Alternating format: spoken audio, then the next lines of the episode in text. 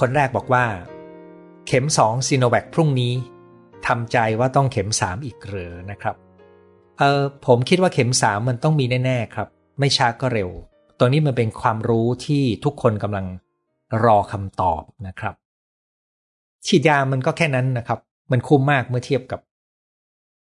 ผลที่จะได้ อย่างไรก็ตามดูคุณก็ไม่ได้มีอาการเกี่ยวกับแพนิคนะครับ แค่บ่นเรื่องของการต้องเจ็บตัวนะครับ ท่านต่อมาก็คือบอกว่า topic นี้โดนใจจริง ๆ ครับ อาการนี้ทำผมปวดหัวทรมานสุดๆ แถมมีผลกระทบกับการนอนไม่หลับทำงานไม่ได้ ผลงานก็ไม่ดี เสี่ยงโดนเจ้านายตำหนิ ตอนนี้ต้องกินยานะครับ Rivotril กับ lorazepam ก่อนนอน แล้วก็กิน Wellbutrin ทั้งเช้าเย็นตามคำแนะนำของจิตแพทย์ กินยาพวกนี้มีผลเรื่องการฉีดวัคซีนไหม โดยหลักก็คือ ยาประจำที่ท่านกินถ้าอาการนิ่ง กินยาได้ตามปกติ นะครับครับ คือหลักง่าย ๆ ของการฉีดวัคซีนนะครับ ครั้งนี้นะครับ ถ้าเป็นมีโรคประจำตัวแล้วรักษานิ่งแล้ว ทุกกรณีไม่มีไม่มีข้อสงสัยไปได้เลย มีแค่สองกรณีที่ผมเคยพูดไปแล้วนะครับ คือตั้งครรภ์สามเดือนแรกกับโรคที่ยังไม่นิ่งบางโรค ท่านธันมาบอกว่ารู้สึกแพนิคมากที่สุดคือผู้หญิง ที่มีลูกชาย 19 ไปฉีดวัคซีนเองกลับมา มีอาการเธอกลับไปโรงพยาบาลอีกครั้ง แต่ไม่ได้ช่วยอะไรก็ถึงแก่ชีวิต กลัวกังวลเสียใจกับผู้ต้องเสียชีวิตจากการฉีดวัคซีน ตอนนี้รู้สึกแพนิคจริง ๆ สังเกตนะครับ อันนี้คืออาการแพนิคในความหมายที่หนึ่งคือไม่ได้เป็นโรคแพนิคแต่เป็นความตกใจและยังสะเทือนใจกลัวอยู่เอ่อผมต้องเรียนอย่างนี้นะครับ เวลาที่มีเหตุการณ์หนึ่งเกิดขึ้นและตามมาด้วยเหตุการณ์สองเนี่ยเราอย่าเพิ่งรีบสรุปว่าเหตุการณ์หนึ่งเป็นเหตุการณ์เป็นสาเหตุของเหตุการณ์สองนะครับ รอการตรวจชันสูตรก่อนนะครับ ซึ่งนี้ไม่งั้นเราจะไปสรุปว่าใช่นะครับเอ่อถ้าที่ผมตามดูกรณีที่ลงเป็นข่าวส่วนใหญ่นะครับ จะไม่ใช่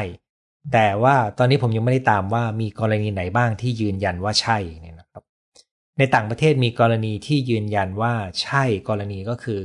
เช่นเรื่องของไอ้ลิ่มเลือด ซึ่งกรณีเมืองไทยยังผมยังไม่เห็นข้อมูลนี้นะครับ ยังไม่เห็นเหตุการณ์นี้ อย่างที่เราคุยกันว่า เรื่องลิ่มเลือดในคนไทย เราเชื่อว่าน้อยกว่าคนต่างชาติในคนชาวผิวขาวนะครับท่านถัดมานะครับ สำหรับท่านสักครู่นี้ผมคือผมอยากจะชวนว่าอย่าเพิ่งรีบสรุปว่าเขาเสียชีวิตเพราะฉีดวัคซีนนะครับผมไม่ได้จะปกป้องวัคซีนนะครับ แต่ผมอยากจะฝึกวิธีคิดที่เป็นวิทยาศาสตร์ ว่าเกิดเรื่องนี้แล้วตามด้วยเรื่องนี้อย่าเพิ่งสรุปว่าเรื่องนี้เป็นสาเหตุ การกลัวคนคนหนึ่งจะทำแบบที่เขาเคยทำกับเราอีกครั้ง เรียกว่าแพนิคไหมมันเป็นความกังวลและกลัวครับ เช่น พยาบาลเคยทิ้งเรากับเลือดที่ออกมาในสายน้ำเกลือนานมาก เรียกก็ไม่มาดู จนเลือดแข็งตัวปิดรูเข็ม จึงมาดูแล้วเจาะใหม่ กลัวการดูแลของพยาบาลคนนี้มาก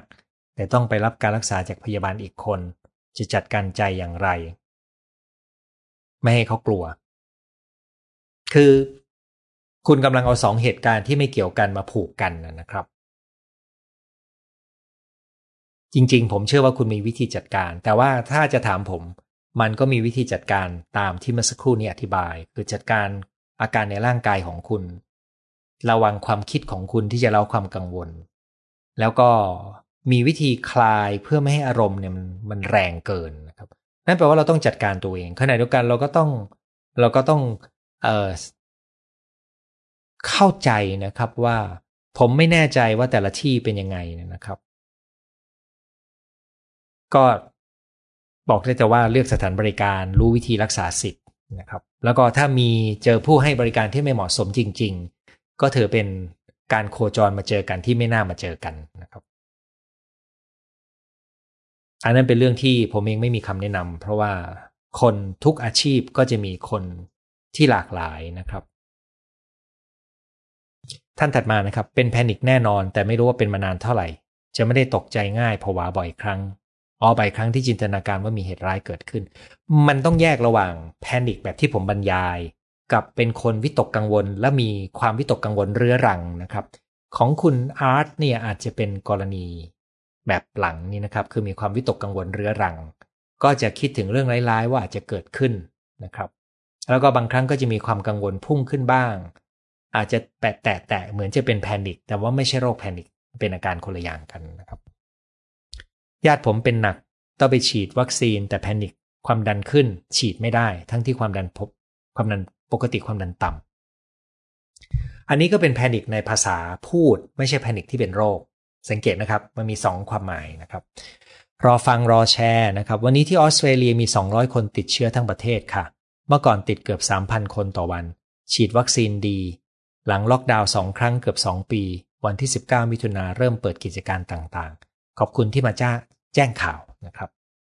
ไม่ถึงกับแพนิคแต่กังวล ยิ่ง work from home กับเหมือนงานมากขึ้น ผิดพลาดบ่อย ควบคุมอะไรไม่ได้เหมือนเดิม ครับ คุณแยกแยะได้ระหว่างกังวลนะครับกับกังวลมากๆ จนจะเป็นแพนิคซึ่งแตกต่างจากโรคแพนิคซึ่งมีลักษณะเฉพาะอย่างที่ผมเรียนไปนะครับ ไปฉีดวัคซีนแพนิคกำเริบเลย ต้องเปิดคลิปเก่าคุณหมอดูช่วยได้เยอะขอบคุณมากเลย ผ่านมาได้ดี แต่วันรุ่งขึ้นเพลียและมึนหัว อาจจะเป็นจากความกังวลครับมันเร่งเครื่องมันหมดแรงนะครับ แล้วก็มีสมาชิกที่บอกว่ารอฟังรอฟังรอฟังนะครับรอฟังคุณหมอมาพูดให้ความรู้พี่สาวลงทะเบียนหมอพร้อมได้คิว 8 กรกฎาแต่เวลาเห็นข่าวคนฉีดมีผลข้างเคียงเปลี่ยนใจจะไม่ฉีดเหนื่อยใจที่จะพูด ผมคิดว่าพยายามแยกแยะระหว่างข่าวที่ ที่เมื่อสักครู่ผมบอกว่าอย่าเพิ่งรีบสรุปนะครับ อีกเรื่องหนึ่งที่สำคัญมากและเคยพูดไปแล้วก็คือ ต่อให้มีผลข้างเคียง เช่นมีไข้นะครับ มีปวดแขนนะครับ แต่มันคุ้มมากกับการป้องกันการติดเชื้อ เวลาที่เราติดเชื้อแล้วมีโรค รุนแรงเนี่ย อันเนี้ยลำบากมาก แล้วก็กรณีที่ห่วงว่าจะเสียชีวิตจากผลข้างเคียงของวัคซีนเนี่ยที่พูดเช่น กรณีริ่มเลือดเนี่ยนะครับ มันมีโอกาสต่ำมาก แล้วก็มันมีวิธีการวินิจฉัยและรักษานะครับพูดง่าย ๆ ต่อให้เป็นก็รักษาได้ ดังนั้นก็ยังอยากเชียร์ให้ฉีดต่อนะครับ ซึ่งผมเข้าใจว่าสมาชิกท่านนี้ที่ส่งมาก็คือพยายามเชียร์พี่สาวแล้วเขากลัวเกินนะครับผมมีญาติคนหนึ่งก็กลัวมากนะครับ จริง ๆ หลายคน ก็ค่อย ๆ เอาข้อมูลให้เขาดู แล้วก็พยายามบอกเขานะครับ ก็ก็เขาก็ตัดสินใจไปลงทะเบียนรอฉีดอยู่นะครับ แต่ก็ยังอดตื่นเต้น กังวลใจไม่ได้จะถามโน่นถามนี่อยู่เรื่อยๆทำอย่างนั้นได้ไหมทำอย่างนี้ดีไหมเนี่ยนะครับ อันนี้มันแสดงความกังวลใจ แล้วเวลาไปถึงที่จริงก็อาจจะความดันขึ้นใช่ไหมครับ ถ้าเป็นอย่างนั้นเขาก็จะให้นั่งพักระวัดซ้ำนะครับ เวลาการกำเริบใจเต้นเร็วมากจนรู้สึกเหนื่อย นึกว่าจะตายซะอีก จากนั้นจิตใจจะดิ่งหลายวันทำให้กลัวไม่กล้าออกไปไหน อันนี้เหมือนแพนิคละอยากทราบวิธีรับมือจัดการ เพราะบางครั้งอาการมาโดยเราไม่ไม่ทันตั้งตัว นั่งเฉยๆยืนเฉยๆใจก็เต้นรัววิววิวในท้องหายใจไม่ทั่วท้อง อาการของคุณเหมือนแพนิคตามคำบรรยายของโรคแพนิคเลยนะครับ ซึ่งผมได้อธิบายวิธีรักษาไปให้แล้วนะครับแพนิคเกิดจากความกังวลใช่ไหมคะทำไมบาง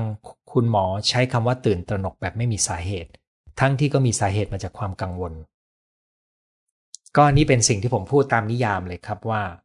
แพนิคเนี่ยโดยนิยามจะเหมือนไม่มีสาเหตุ เพราะว่างี้ครับในวงการงานวิจัยเพื่อพัฒนาความรู้ของทางจิตเวชเนี่ยเนื่องจากกลไกสาเหตุมันซับซ้อนมาก เขาจึงต้องนิยามโรคโดยเขียนตามอาการไปก่อน แล้วกลไกมาค่อยๆเข้าใจทีหลัง แต่นิยามเนี่ยก็ยังใช้อยู่เนื่องจากว่าความรู้ยังไม่ทะลุนะครับ ก็คือคนจะบรรยายคนไข้จะบรรยายว่าเขามีอาการโดยไม่มีสาเหตุ ซึ่งอันั่นคือลักษณะของแพนิค ตามคำวินิจฉัยของโรคทางจิตเวชศาสตร์ แต่ที่ผมเจอก็คือเขาบอกว่าไม่มีสาเหตุ แต่พอถามลึกพอเนี่ย มันสามารถค้นหาสาเหตุเจอนะครับนั้นแต่นิยามมันบอกว่าไม่มีสาเหตุหวังว่าฟังแล้วไม่งงนะครับ วันรุ่งขึ้นอ่อนเพลียเมื่อยล้าที่สุดทำอะไรกับร่างกายเราบ้าง ความกังวลใจมันก็เร่งเครื่องครับ แพนิคมันก็เร่งเครื่องมาก ถ้าเป็นแพนิคแบบไม่มีสาเหตุ หลังจากเป็นแล้วเรากลัวว่ามันจะเป็นซ้ำครับ ตรงนั้นเท่ากับถูกเร่งเครื่องตลอดเวลานะครับ ร่างกายก็เลยหมดแรง ทานยาอยู่ ก็เป็นยากลุ่มที่จะช่วยเพิ่มซีโรโทนินนะครับผมยังอยากให้คุณค่อยๆฝึก 5 ข้อที่ผมพูดไปนะครับแพนิคถ้าแปลเป็นภาษาไทยจะแปลว่าอะไรดี ให้คนแก่เข้าใจง่าย ผมก็ใช้ซ้ำแล้วครับ เดี๋ยวนี้ในภาษา แต่ถ้าจะใช้ภาษาไทยเอาคำเมื่อกี้นี้ก็ได้นะครับ เป็นความตกใจ เป็นความตื่นตระหนก ถ้ามีแพนิคกินยาอยู่ ฉีดวัคซีนได้ไหม ฉีดได้ครับ หัวข้อสั้นๆ แต่อาการยาวมากนะครับ มีข่าวฉีดวัคซีนแล้วพบอาการไม่พึงประสงค์มากขึ้นเรื่อยๆ จึงกังวลและจะไม่ฉีดถือเป็นแพนิคไหม ไม่ใช่แพนิคครับ แต่เป็นความกังวล ซึ่งความกังวลนี้อาจจะทำให้คุณตัดสินใจ ในสิ่งที่เป็นผลเสียกับคุณนะครับ คือโอกาสที่คุณฉีดแล้วจะมีความผลข้างเคียงเนี่ยมันน้อยมาก คือถ้าผลข้างเคียงแบบมีไข้ เจ็บตำแหน่งที่ฉีด อันนี้เยอะนะครับว่ามันมีเข็มทิ่มเข้าไป แล้วก็ไปกระตุ้นภูมิคุ้มกันก็ต้องมีอาการนะครับแต่ผลข้างเคียงที่รุนแรงนี่มีต่ำมากนะครับ เทียบกับโอกาสที่คุณจะติดเชื้อแล้วก็ป่วย แล้วก็ป่วยหนัก อันน่าต้องชั่งน้ำหนักดู เป็นแพนิคหมอให้หยุดยาพอใกล้จะวันฉีดวัคซีนกลัวมากอาการกำเริบนอนไม่หลับเป็นเริม เลยงดฉีดไปเลยทำยังไงให้หายกังวล อาจจะหายไม่ได้ง่าย ผมคิดว่าคุณอาจจะต้องกลับไปกินยาในขนาดต่ำแล้วทำให้อาการนิ่งแล้วกลับไปฉีดใหม่นะครับ พอฉีดยาเสร็จพอพ้นช่วงกังวลมากๆ สักพักค่อยถอยยาออกนะครับ ก่อนฉีดต้องหยุดยาไหมไม่ต้องหยุดนะครับ ชอบหัวข้อนี้ ใช่ตอนแพนิคเล่นงานกลัวมาก จนไม่ไม่อยากไปไหนนะครับ ติดตามครับ กังวลแค่ไหนถึงจะเข้าเกณฑ์แพนิคอธิบายไปแล้วนะครับ นั่นคือโพสต์ที่ส่งมาในใต้ใต้โพสต์ของผมนะครับ ตอนนี้ผมมีคนที่ส่งมาที่ผิดกติกาอยู่ 3 คน แต่จะตอบให้นะครับ ท่านแรกนะครับถามว่าอาการแพนิคที่เชื่อมโยงกับปมข้างใจ มีอุบัติการที่มากขึ้นตามอายุหรือไม่ ในวงเล็บเกิดในสูงอายุมากกว่าเด็กหรือไม่ ข้อนี้ผมไม่เคยอ่านเจอรายงานการศึกษาที่ไหนนะครับ แต่ส่วนใหญ่แล้วปมข้างใจมักจะเกิดขึ้นในวัยเด็ก แล้วก็ส่งผลได้มากเนื่องจากเด็กยังมีวุฒิภาวะทางอารมณ์ ความสามารถในการคิด ความพร้อมในการจัดการชีวิตตัวเองน้อย ดังนั้นเกิดอะไรขึ้นก็ตามมันจะกระทบเขาแรงนะครับ ขณะเดียวกันคนเป็นคนอายุมากขึ้น มักจะมีประสบการณ์ดีขึ้น และมักจะจัดการอารมณ์ได้ดีขึ้นนะครับนั้นผมมีความเชื่อว่ากรณีนี้นะกรณีนี้หนึ่งก็คือไม่มีข้อมูลนะครับ แต่ถ้าจะมีคือเกิดในวัยเด็ก แล้วมามีอาการตอนโตเนี่ยอันนี้เยอะนะครับซึ่งกรณีนี้มักจะมีอาการตอนโตตอนเป็นผู้ใหญ่นะครับไม่ไม่ได้ไปมีตอนสูงอายุ สูงอายุเนี่ยจะมีตอนที่เขาโตแล้วเนี่ยแล้วเขาไปอยู่ในช่วงเกษียณเนี่ยจะเป็นจุดเปลี่ยนอันหนึ่ง คือเขาอยู่คนเดียวเขาอยู่กับความสูญเสีย เขาออกจากงาน เขาไม่ได้รับความชื่นชม เขาสูญเสียความภาคภูมิใจพวกนี้นะครับ มันจะไปกระตุ้นปมเก่าให้โผล่ขึ้นมาได้ ซึ่งปมเก่านั้นคืออะไรต้องแล้วแต่คนเลยนะครับ จะช่วยเหลือคุณพ่อคุณแม่ที่มีอาการแพนิคจากสิ่งเล่าที่ดูไม่ปลอดภัยเหล่านี้อย่างไร ผมไม่แน่ใจว่าคุณหมายถึงสิ่งเล่าอะไรนะครับ แล้วก็ที่ไม่ปลอดภัยเนี่ยแยกแบบนี้นะครับ หนึ่งก็คือถ้ามันมีความไม่ปลอดภัยจริง ก็ต้องจัดการสิ่งที่เป็นอันตรายออกไป เพราะนั่นเป็นเรื่องที่ต้องทำนะครับ แต่ถ้ามันเป็นอาการกังวลและกังวลมากๆ จนเหมือนจะเข้าข่ายแพนิคโดยที่ไม่มีอะไรที่ดูเป็นอันตราย อันนั้นเป็นเรื่องภายในใจของเขา ซึ่งต้องมาจัดการแบบที่ผมคุยไปนะครับ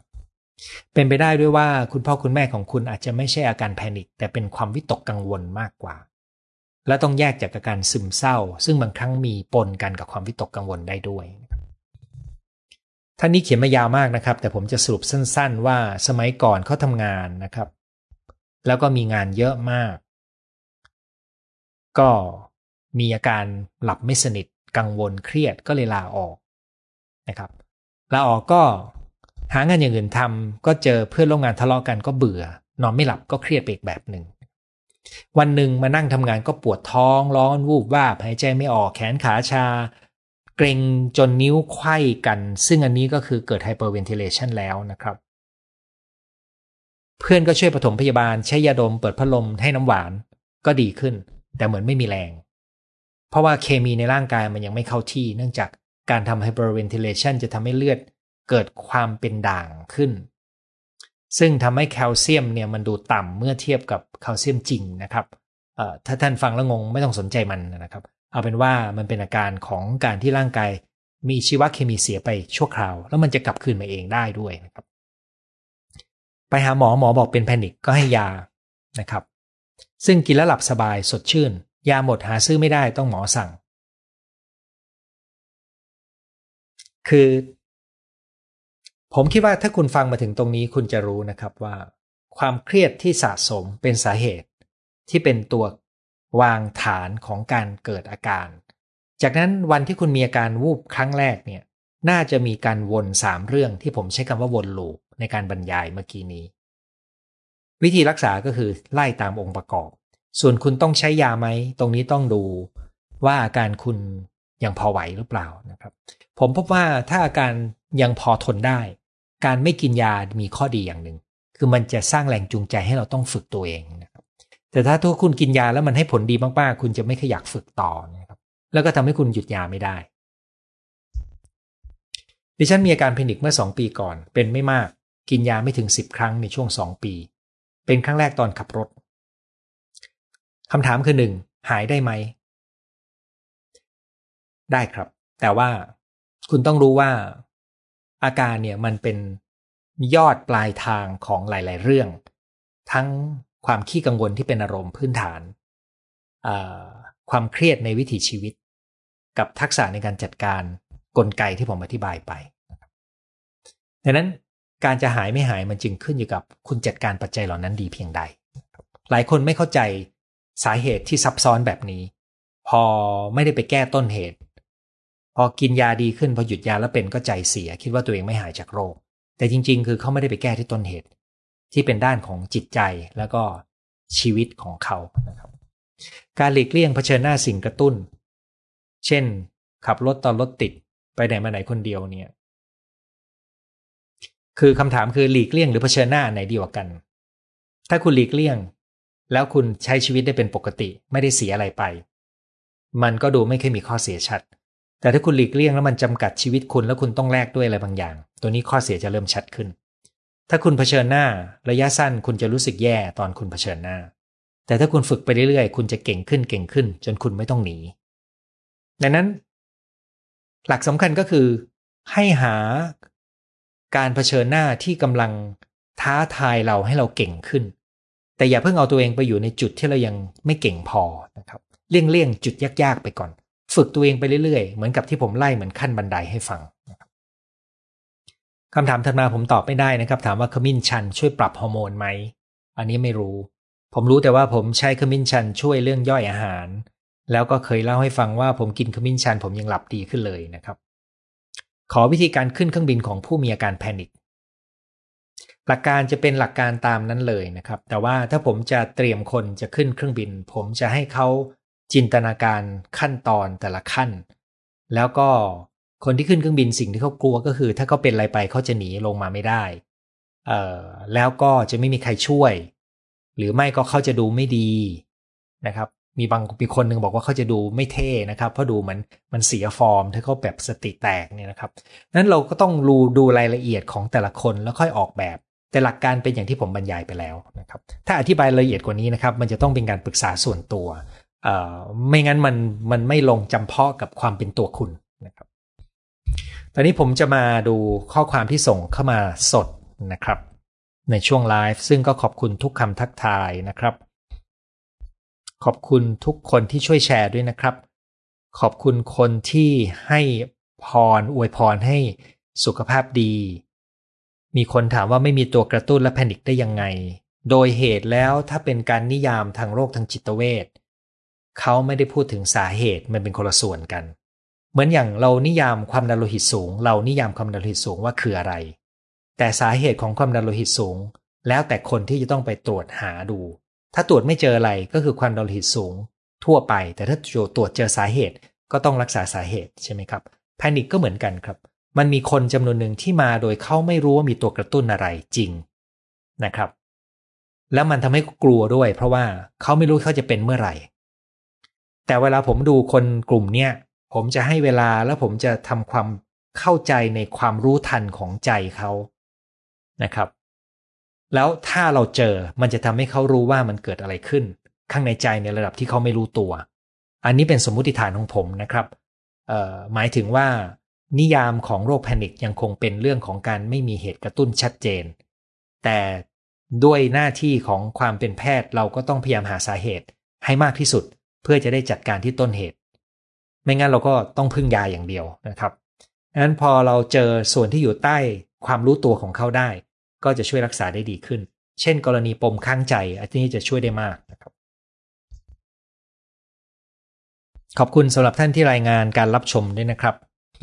ใจสั่นหัวใจเต้นเหมือนจะทะลุออกมา ต้องกินยาใจสั่นตลอด ย้ำคิดย้ำทำป่วยเครียดเรื้อรัง แต่ไม่ แต่หยุดไม่ได้ อ๋อหยุดไม่ได้ไปพบหมอหลายเดือน รู้สึกไม่เป็นสุข คือถ้าคุณมีอาการมาก คุณอาจจะยังจำเป็นต้องใช้ยาช่วยนะครับ แต่ว่าถ้าคุณยังไม่สามารถไปหาหมอเพื่อรับยาได้ ในวงเล็บยาจำนวนหนึ่งถ้าไม่ใช่ยาที่ห้าม พอจะหาได้ในร้านขายยา เช่น เช่นยาเพิ่มซีโรโทนิน แต่ว่าจริง ๆ โดยกฎหมายเนี่ยมันควรจะมีใบสั่งแพทย์นะครับ ส่วนยาที่ช่วยในการคลายกังวลจะไม่สามารถซื้อได้ตามร้านขายยานะครับ ถ้าคุณจะฝึกก็คือดูแลร่างกายนะครับ ฝึกผ่อนคลาย หายใจ โยคะยืดเหยียด ฝึกรู้ทันความคิด ฝึกอยู่กับอารมณ์โดยไม่ต้อง คืออยู่ให้มันไหลมาไหลไป พูดแค่นี้ฝึกนานนะครับ พูดง่ายมันมีวิธีฝึกที่คุณต้องฝึกด้วยนะครับ แต่ประมาณเท่านี้ละกันนะครับ จิตก่อนสำนึกคืออะไรนะครับ คือในสมัยฟรอยเนี่ยที่เป็นคนที่พูดถึงเรื่องจิตใต้สำนึกเนี่ยเขาจะแบ่งจิตสำนึกเป็น 3 ระดับ คือระดับที่เรารู้ตัว ซึ่งเป็นพื้นที่ที่น้อยมาก งานวิจัยในปัจจุบันสนับสนุนนะครับก็คืออยู่ในคอร์เทกซ์ของเรา สมองส่วนส่วนส่วนหน้าส่วนผิวเลยเนี่ยสองคือที่เราเมื่อเราใส่ใจสังเกตเราพอรู้ตัว อันนี้เขาจะเรียกว่าจิตก่อนสำนึก แล้วก็ที่ลึกลงไปคือจิตใต้สำนึกก็คือแม้เราจะพยายามสังเกตเราก็มองไม่เห็น ซึ่งนี่เป็นทฤษฎีจิตวิเคราะห์ที่บอกว่า จิตใต้สำนึกพื้นที่นี้จะต้องอาศัยการวิเคราะห์ความฝันและการทำเทคนิคที่เรียกว่า free association ที่คุณเคยเห็นจิตนักจิตวิเคราะห์นั่งแล้วมีคนนอนพูดไปเรื่อยๆนะครับซึ่งเดี๋ยวนี้ไม่เป็นที่นิยมเท่าไหร่แล้วนะครับ อย่างไรก็ตามในการศึกษาในระยะหลังเนี่ยมนุษย์เราสามารถเพิ่มพื้นที่การรู้ตัวไปได้มาก ๆ ซึ่งนี่เป็นผลของการหยิบเอาเรื่องสติ ไปวิจัยแล้วไปใช้ในซีกโลกตะวันตกนะครับ เพียงพอกับการที่เราจะรู้ว่าเกิดอะไรขึ้นในใจเราแล้วเอาไปเยียวยาสารพัดโรครวมถึงการสร้างความสุขขึ้นในชีวิตนะครับอันนั้นก็เลยแนวคิดเรื่องของจิตก่อนสำนึก ความหมายก็เลยเป็นว่าสิ่งที่เราไม่รู้ตัว แต่เมื่อเราสังเกตเราพอจะรู้ว่ามันคืออะไรและเราสามารถขยายพื้นที่ได้เรื่อยๆนะครับ ผมมีความเชื่อว่า มนุษย์เราสามารถฝึกและขยายพื้นที่ลงไปสู่พื้นที่ของจิตใต้สำนึก มากกว่าที่เราเคยรู้กัน แต่ว่า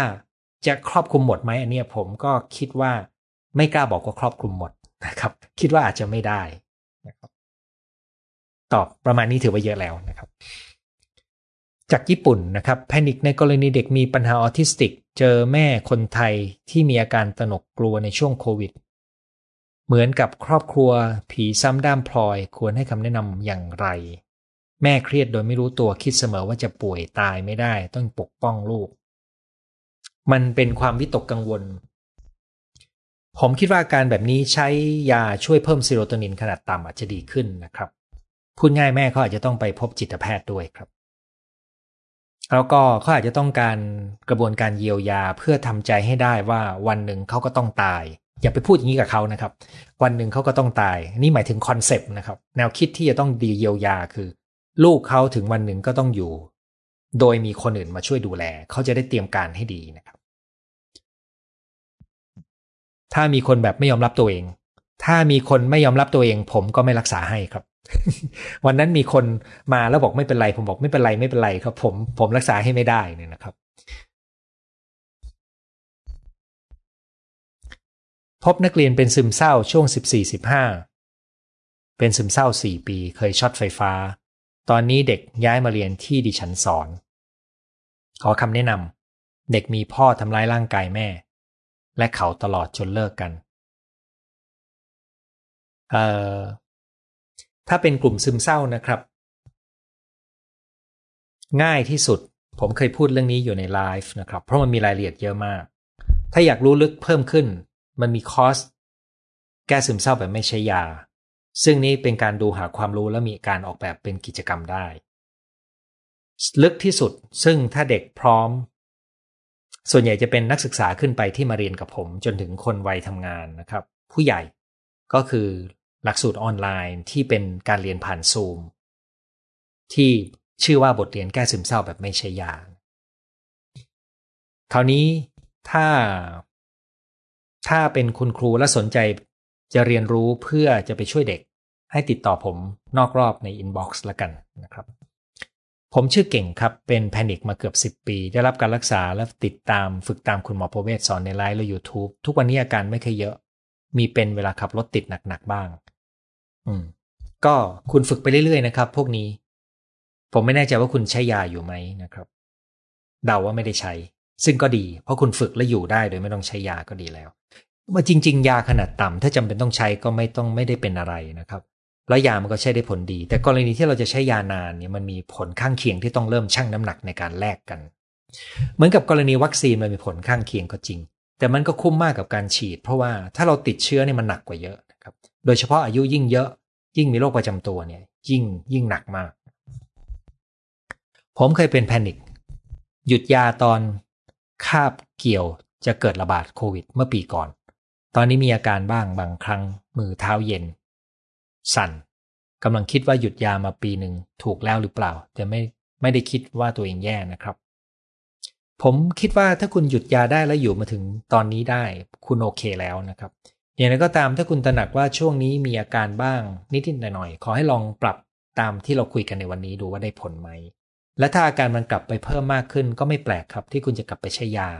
โดยการกลับไปใช้ยาในครั้งนี้ก็ไม่จำเป็นที่ต้องใช้เต็มขนาดทันทีก็ได้ ดิฉันมีเรื่องด่วนมากจะปรึกษา ลูกสาวเป็นซึมเศร้ารักษามาเกือบสามปี เพิ่งวางสาย เขาบอกเขาอยากทำร้ายคนในครอบครัวให้ถึงชีวิตคุณต้องเข้าใจอย่างหนึ่งนะครับ นั่นเป็นความคิดที่วิ่งเข้ามาในหัว ถ้าคุณเขียนว่าเพิ่งแวบเข้ามาในหัวนะครับ ซึ่งความคิดกับการกระทำนี่เป็นคนละจังหวะกัน แต่ความคิดนี้เป็นสัญญาณเตือน ถึงความโกรธ ที่มี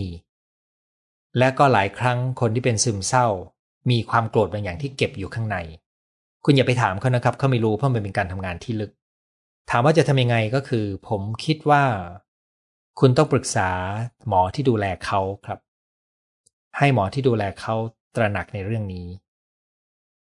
จะดีที่สุดครับ กินยาซึมเศร้ามาสองเดือนอาการดีขึ้นมาก อยากลองปรับพฤติกรรมแต่ดึงตัวเองยากมาก ให้เริ่มทีละนิดโดยอย่าเพิ่งหยุดยานะครับ ฝึกฝีมือให้แข็งแกร่งขึ้น แล้วค่อยถอยยาช้าๆนะครับ ดีที่สุดคือเป็นการทำร่วมมือกับหมอที่ดูแลคุณนะครับ อย่าทำเองนะครับ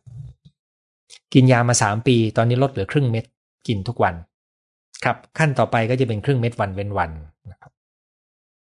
กลัวว่าถ้าหยุดยาแล้วจะเป็นอีก จะเป็นตามหลักการที่ผมอธิบายตอนต้น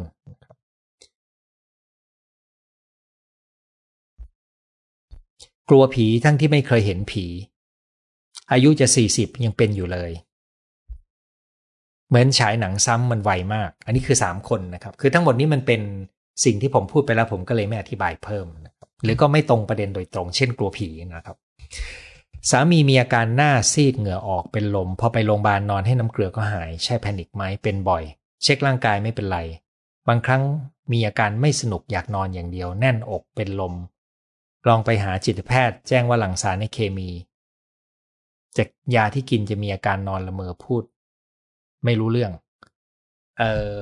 ผมคิดว่าอย่างนี้นะครับ เขาอาจจะมีความวิตกกังวลอยู่ แล้วก็ผมไม่แน่ใจว่าคำว่าสารเคมีผิดปกติหมายถึงอะไรบ้าง เพราะว่าทุกโรคตอนนี้ก็อธิบายด้วยเคมีได้ แต่ว่าเวลาที่เราพูดถึงเคมีในสมองเนี่ยเราต้องอย่าลืมนะครับว่ามันมีกลไก อื่นที่มันเชื่อมโยงกันอย่างที่ผมพูดว่าระบบชีวภาพมนุษย์ มันสัมพันธ์กันกับกระบวนการในจิตใจเรา ซึ่งเหมือนซอฟต์แวร์นะครับ สารเคมีมันเหมือนเป็นตัวส่วนหนึ่งของฮาร์ดแวร์ใช่ไหมครับ เป็นโครงสร้างเป็นระบบเคมี แต่มันสัมพันธ์กันกับซอฟต์แวร์คือวิธีการที่เราคิด วิธีการที่เราจัดการใจ และวิถีชีวิตและสิ่งแวดล้อม แล้วมันส่งผลกันและกันนะครับ มันอย่างถ้าคุณเป็นเบาหวาน น้ำตาลคุณสูง แต่ถ้าคุณคุมอาหารได้ดีน้ำตาลคุณลง ฮอร์โมนของเบาหวานก็เปลี่ยนแปลงไปตามวิถีชีวิตของเรา ฮอร์โมนก็เป็นเคมีอย่างหนึ่งในร่างกายเรานะครับนั้นเวลาที่เราอธิบายเรื่องเคมีเนี่ยอย่าไปคิดว่ามันคือต้นทางนะครับ แต่ให้มองว่ามันเป็นสิ่งที่มีปฏิสัมพันธ์กันกับกระบวนการทางความคิด การใช้ชีวิตของเรา และสิ่งแวดล้อมที่เราอยู่ แต่เนื่องจากว่ารายละเอียดนี่มันต้องมีรายละเอียดเยอะมาก ผมไม่รู้จะแนะนํำยังไงนะครับ ยิ่งถ้ามีความซับซ้อนแล้วก็หมอได้ดูแล้วเนี่ย ผมยังคิดว่าต้องให้หมอที่ดูแลอธิบายจนคุณเข้าใจ แล้วก็ต้องไปปรึกษาเขาจะดีกว่า มีคนบอกว่าใคร ๆ ก็กลัวผี อืม ไม่แน่ใจว่าทุกคนกลัวไหมนะครับ เพราะผมเคยเจอคนไม่กลัว ชอบการบรรยายของอาจารย์มากถามเพิ่ม จากที่อธิบายว่าคนที่เป็นแพนิคจริง ๆ แล้วมีสิ่งที่ trigger เขาอยู่ทุกครั้งที่มี attack ใช่ไหมที่ถูก condition มาจากประสบการณ์ในอดีต แค่ต้นเหตุแต่ละครั้ง ก่อนเกิดอาการอาจถูกมองข้ามหรือยังไม่ได้ถูกทำความเข้าใจ อันนี้เป็นความเข้าใจของผมครับ แล้วก็บางครั้งเจ้าตัวก็จะไม่รู้สาเหตุเลย นั่นเป็นเหตุที่สมาคมจิตแพทย์อเมริกันนิยามโรคแพนิคว่าอาการเกิดขึ้นโดยไม่รู้สาเหตุ เพราะว่าหลายครั้งเราก็ถามแล้วเราไม่รู้สาเหตุ และจิตแพทย์ก็ไม่มีทางไปหาสาเหตุ ที่อยู่ในใจในส่วนลึกๆได้แต่ผมมีสมมุติฐานเช่นนี้ ดังนั้นเวลาผมเจอคน ที่มาด้วยเรื่องนี้ผมจะให้เวลามากกับการ ให้เขาได้ค่อยๆ ทบทวนเรียบเรียง เพื่อตระหนักว่ามันเกิดอะไรขึ้นข้างในใจเขา ซึ่งไม่ใช่เรื่องง่ายสำหรับการเจอกันครั้งแรกนั้นบางครั้งครั้งทำครั้งแรกไม่ได้ผลครั้งที่สองก็ต้องทำนะครับทำจนกระทั่งเขาปฏิติประต่อแล้วมีฝีมือมากขึ้น เพราะเราต้องฝึก ให้เขารู้ทันความนึกคิดของตัวเองให้ดีขึ้นด้วย ขาดความมั่นใจตัวเองเมื่อเป็นแพนิคใช่ครับ โดยเฉพาะถ้าคุณรู้สึกว่าคุณจะไม่สามารถ ทำอะไรได้ณนะเวลานั้นนะครับ ช่วงนี้แพนิคหนักทุกวันกังวลเรื่องโควิด วัคซีนกลัว ซึ่งนี่เป็นแพนิคแบบภาษาพูดทั่วไปไม่ใช่โรคแพนิคนะครับ เป็นเรื่องที่เข้าใจได้และเป็นเหตุที่ผมตั้งหัวข้อนี้ในวันนี้ให้นะครับ คุณหมอเป็นผู้ให้คำปรึกษาได้รับความรู้เกี่ยวกับแพนิคมากขอบคุณยินดีครับ นั่งสมาธิสวดมนต์ช่วยได้ไหม คือการนั่งสมาธิสวดมนต์มันเป็นการฝึกความสงบทางจิตใจในช่วงที่มีสิ่งแวดล้อม ที่ไม่ได้เป็นสิ่งเรา เช่นเราอยู่ในห้องพระ แต่ถ้าคุณไปเจอสิ่งเราเนี่ยมันอยู่ที่ว่าคุณจะมีการตั้งหลักรู้ทันและหยิบเอาความสงบทางจิต เช่นมีคำบริกรรมมาใช้ทันไหม ถ้าคุณฝึกได้ดีเวลาที่คุณมีอาการตื่นกลัว และคุณใช้คำบริกรรม เช่นพุทโธ หรืออะไรก็ตาม แล้วทำให้ใจคุณนิ่งลง แสดงว่าฝีมือการฝึกสมาธิ แล้วก็สวดมนต์ก็นำมาใช้ได้ในสถานการณ์แพนิค แต่ว่าถ้าในการสมาทำสมาธิสวดมนต์ของคุณทำได้แต่ในห้องพระ ต้องมีเวลาเตรียมการ ถึงเวลาไปเจอของจริง คุณอาจจะหยิบมาใช้ไม่ทันก็ได้ ของอันนี้ต้องลองดูเลยครับ ถ้าผมได้คุยกับคุณผมก็จะถามคุณว่า แล้วใช้ได้ผลไหมนะครับ แล้วผมก็จะพยายามเสริมบางอย่างเพื่อให้คุณใช้ได้ผลดีขึ้นนะครับซึ่งต้องแล้วแต่คนแต่ละคน อันนี้ต้องเป็นเราเรียกว่าเป็น tailor-made คือตัดตัดเย็บเฉพาะเหมาโหลไม่ได้นะครับ คือการพูดรวมให้ความรู้สาธารณะแบบนี้มันเป็นแบบเหมาโหลนะครับ คือทุกคนได้ข้อมูลคล้าย ๆ กันหมด ยกเป็นตอนตอบคำถามได้เฉพาะมากขึ้น แต่เวลาดูเป็นหนึ่งเป็นรายเป็นรายเนี่ย เราต้องลงจำเพาะมากขึ้น ตามชีวิตวิธีคิดไลฟ์สไตล์ของคนคนนั้นเลยครับ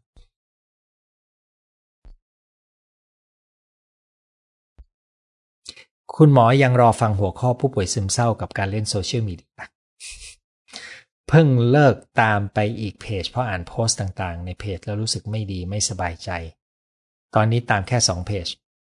กลัวจะไม่รู้เรื่องราวต่างๆ ที่ควร จริง ๆ เนี่ยความรู้ต่างๆ ไม่จำเป็นต้องหาจากโซเชียลมีเดียนะครับ หาจากแหล่งข่าวที่น่าเชื่อถือจะดีกว่า แต่ตรงนี้นะ่ะคุณต้องค้นดู เช่นเรื่องเพจ ถ้ายกตัวอย่างเรื่องเพจนะครับ ก็มีเพจของคนที่คุณหน้าตาม ถ้าเป็นเรื่องของไวรัส โควิด เพจนั้นก็คือของอาจารย์หมอยง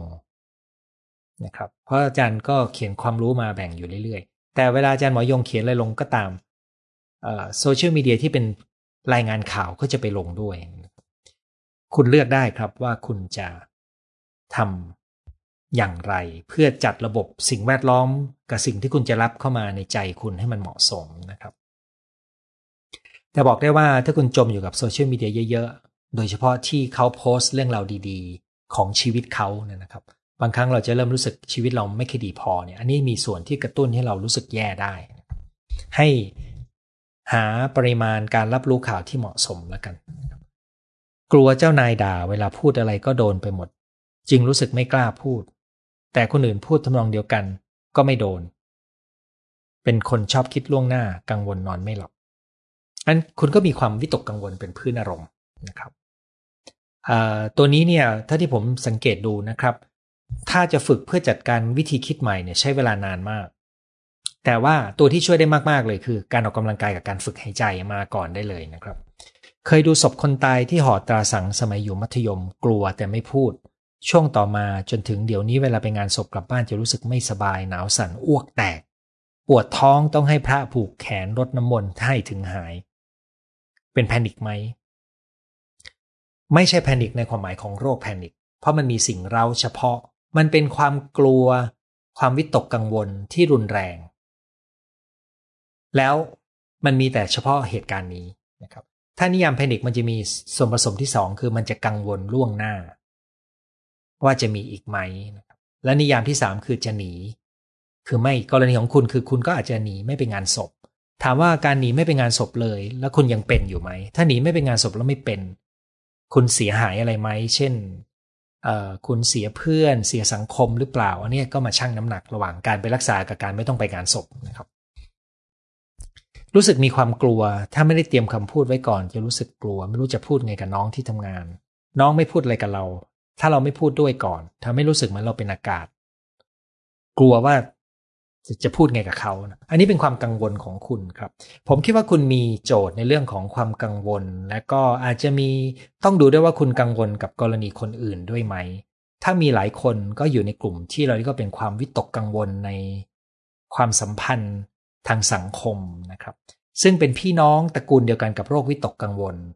แล้วก็โรคแพนิคก็เป็นพี่น้องอยู่ในตระกูลนี้หมดเลย คือมักจะมีความวิตกกังวลเป็นพื้นอยู่ในตัวเรานะครับ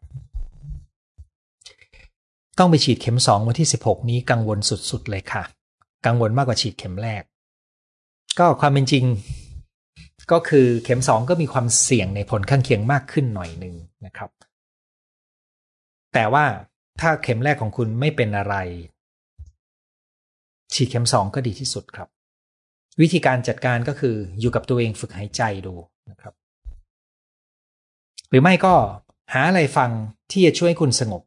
นะครับฟังเพลงเสียงธรรมชาติ เพลงที่จะทำให้คุณรู้สึกใจอยู่กับสิ่งนั้นแล้วก็รู้สึกผ่อนคลายนะครับ คนที่มีความมั่นใจไม่มากเกิดจากแพนิคด้วยไหม ต้องถามอาการในรายละเอียดครับเอ่อแต่ว่าที่แน่ๆเขาอาจจะมีความวิตกกังวลบางเรื่อง ผมเคยเจอคนที่ขาดความมั่นใจ และมีประวัติจากปมวัยเด็กก็มีนะครับคือปมวัยเด็กมันแสดงอาการออกมาได้เยอะมาก นั้นเวลาใครมาด้วยอาการอะไรก็ตาม เวลาที่จะซักประวัติ เวลาที่จะทำความเข้าใจ เวลาที่จะออกแบบการรักษาเนี่ย มันจึงมีรายละเอียดที่ต้องใช้เวลาเนี่ยนะครับ บางคนก็ก็หวังว่าจะมาแบบคุยแป๊บเดียวแล้วจบมีคำแนะนำแนะนำอย่างนั้นไม่ออกเลยเนี่ยครับ มีบางคนก็จะส่งเข้ามาสั้นๆ บอกว่าช่วยแนะนำหน่อยหนึ่งโหผมแนะนำไม่ได้จริง ๆ นะครับ ปกติต้องใช้เวลาอย่างน้อยครึ่งชั่วโมงกว่ากว่าจะพอปฏิติประต่อภาพได้ วิตกกังวลเรื้อรังทำอย่างไร แนะนำเลยนะครับว่าดูหลักสูตรจัดการความกังวลและการแพนิคครับ ในนั้นมีคนชมว่าดี เสียเงิน 590 บาท ไม่อยากโฆษณานะครับ แต่ว่าผมเชื่อว่าจะคุ้มค่ากับการจ่ายเงินของคุณ ฉีดวัคซีนครบ 2 เข็มไม่ได้กลัวอะไร มีแต่เฝ้ารอคอยวันได้ ให้ได้ฉีด อยากบอกทุกคนว่าฉีดดีกว่าแน่นอนนะครับ ลืมวันนี้วันอาทิตย์เพิ่งมาละสิ แพ้ยาแก้อักเสบสามกลุ่มฉีดได้ไหมได้ครับ ขอบพระคุณขออนุโมทนาบุญให้ที่กรุณาให้ความรู้ความเข้าใจเป็นที่ปรึกษากับเพื่อนร่วมทุกยินดีครับพ่อแม่อายุ 82 หมอนัดฉีดวัคซีนแค่หวัดใหญ่ 4 มิถุนาพอพี่สาวแจ้งเจ้าหน้าที่ว่าลงทะเบียนหมอพร้อมจองฉีดวัคซีนโควิดได้ 8 กรกฎาเจ้าหน้าที่บอกว่าไปฉีดป้องกันโควิดก่อน จริงๆ โดยหลักก็คือว่าให้ทิ้งช่วงห่างกันประมาณ 2-4 อาทิตย์คำว่าต้องฉีดวัคซีนโควิดก่อน หมายความว่า ถ้าต้องเลือกตัวใดตัวหนึ่ง ถ้ามันจะชนกัน ให้ฉีดโควิดก่อน ดังนั้นถ้าคุณ ถ้าคุณคารับข่าวสารนี้แล้วนะครับ แล้วคุณก็มองเห็นว่ามันห่างกันประมาณเดือนหนึ่ง ซึ่งมันก็พอทำได้ คุณลองโทรไปอีกครั้งหนึ่ง เพื่อเช็คกับหน่วยงานเพื่อเป็นเจ้าหน้าที่คนละคนนะครับ หรือไม่คุณอาจจะเป็นเพราะว่าจริง ๆ มันเกินเดือนหนึ่งนะครับ ผมคิดว่าคุณลองติดต่อไปอีกรอบหนึ่งก็ได้ นอกจากนี้ผมไม่ทราบนโยบายของหน่วยงานนะครับ ไม่กล้าวิจารณ์มากกว่านี้ด้วย ถ้าระหว่างฉีดวัคซีนแล้วแพนิคกำเริบจะมีอันตรายไหมไม่เป็นอันตรายครับเขาก็ควรจะฉีดคุณให้เสร็จ แล้วถ้าคุณมีอาการเขาก็จะพาคุณไปพัก เขาก็จะมีทีมแพทย์มาดูแลให้ ทีมแพทย์พยาบาลนะครับ ถ้าคุณรู้ตัวว่าเป็นแพนิค คุณก็พกยาที่บรรเทาอาการเวลามีแพนิคไว้ด้วย ถ้าฉีดเสร็จปุ๊บคุณก็หยิบยากินเพื่อคลายก็ยังไม่มีข้อเสียนะครับ อยากทราบว่าผู้สูงอายุต้องฉีดไข้หวัดไปก่อนใช่ไหม ผมมีความเห็นอย่างนั้นครับ คือจริง ๆ มันควรฉีดทุกตัว แต่ว่าวัคซีนก็อยากให้ทิ้งช่วงนะครับ ระหว่างกัน ซึ่งก่อนตอนแรก ๆ ก็จะบอกว่าเดือนหนึ่งต่อมาก็บางตัวก็สองอาทิตย์ ผมคิดว่าจำง่ายๆ ถ้ามันเกินเดือนไม่ต้องกังวลนะครับ ฉีดวัคซีนเข็มหนึ่งแล้วไข้ต่ำๆปวดแขน 2 วัน พักผ่อนกินน้ำเยอะๆ ก็ดีขึ้นมากแอสตราเข็มที่ 2 ต้องทิ้ง เว้นระยะห่างกี่วัน คือเข็มที่2เนี่ยระยะห่างแต่ละประเทศตอนนี้ไม่เท่ากันนะครับสำหรับประเทศไทยต้องดูว่านโยบายของคณะ กรรมการที่รับผิดชอบเขาจะตัดสินใจยังไง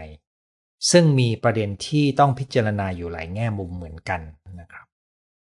ผมจะ